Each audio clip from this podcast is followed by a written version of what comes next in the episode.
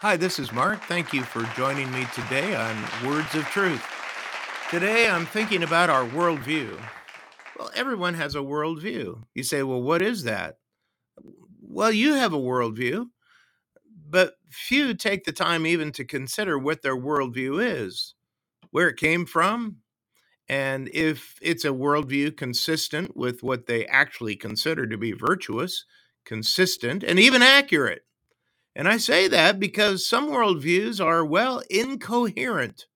Just a variety of options from natural, supernatural, pre modern, modern, postmodern options. But on the other hand, a thoughtful worldview has been well examined and is more comprehensive, sorry, comprehensive in nature. It's a life system that intends to answer the basic questions of life. And more in particular, a Christian worldview isn't just one's personal faith expression or theory, but it's an all consuming way of life that applies to every aspect of one's life. James Orr, in his book, The Christian View of God and the World, maintains that, and I quote, that there is a definite Christian view of things which has a character, coherence, and unity of its own, and stands in sharp contrast with counter theories and speculations. A Christian worldview has the stamp of reason and reality and can stand the test of history and experience. A Christian view of the world cannot be infringed upon, accepted or rejected piecemeal, but stands or falls on its integrity. Such a holistic approach offers a stability of thought, a unity of comprehensive insight that bears not only on the religious sphere, but also on the whole of thought.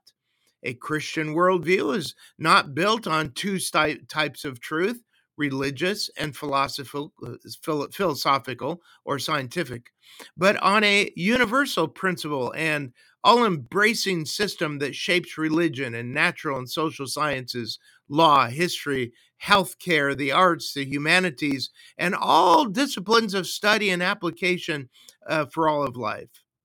Well, that's a great paragraph, and maybe you'd like to go back and listen to that again. But it really explains the Christian worldview. And as followers of Jesus Christ in a 21st century world, we need to be able to articulate a Christian worldview with all of its challenges and changes in this world, and to show how a Christian thought process can be applied to every area of a person's life. You see, the challenges of our world, such as truth, morality, and how we interpret the framework of life, which are being redefined, by the way, and rejected in our world all the day, uh, all the time, every day, they need to find a solid foundation. And we find that foundation in a Christian worldview.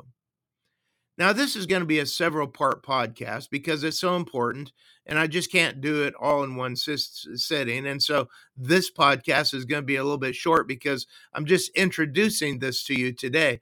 But to begin with, in order to respond to the challenges of our world, I think it's important to remember the words of Jesus in Matthew cha- chapter 22, verses 36 to 40, where we read Hearing that Jesus had silenced the Sadducees, the Pharisees got together.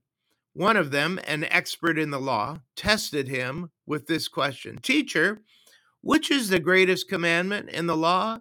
Jesus replied, Love the Lord your God with all your heart, and with all your soul, and with all your mind.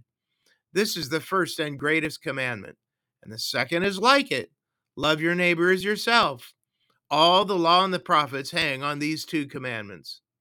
And I want you to notice that Jesus told us to love God with our heart and our souls and also with our what? Our minds. In other words, we have a wholehearted devotion to God with every aspect of our being. Emotionally, volitionally, and cognitively. Paul says in Second Corinthians chapter 10 and verse 5, we take captive every thought to make it obedient to Christ.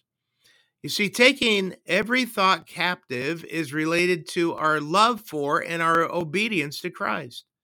In other words, the goal is to be able to see life from a Christian, God minded vantage point.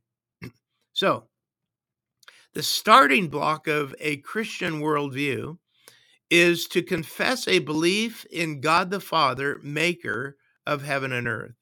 This is commonly known, by the way, as the Apostles' Creed. In Colossians chapter 1, verses 15 16 says that we recognize that in him all things hold together, and that all true knowledge flow from this one creator to us, his creation.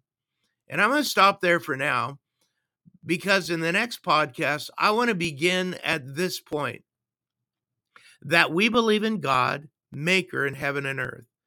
This is our worldview starting point. It's going to take me a little bit to flush this out. And I want to expand on this point next time. So I hope you'll join me next time for uh, me uh, to explain to you uh, just exactly what this first point of our worldview is. Thank you for joining me today. I'll see you next time.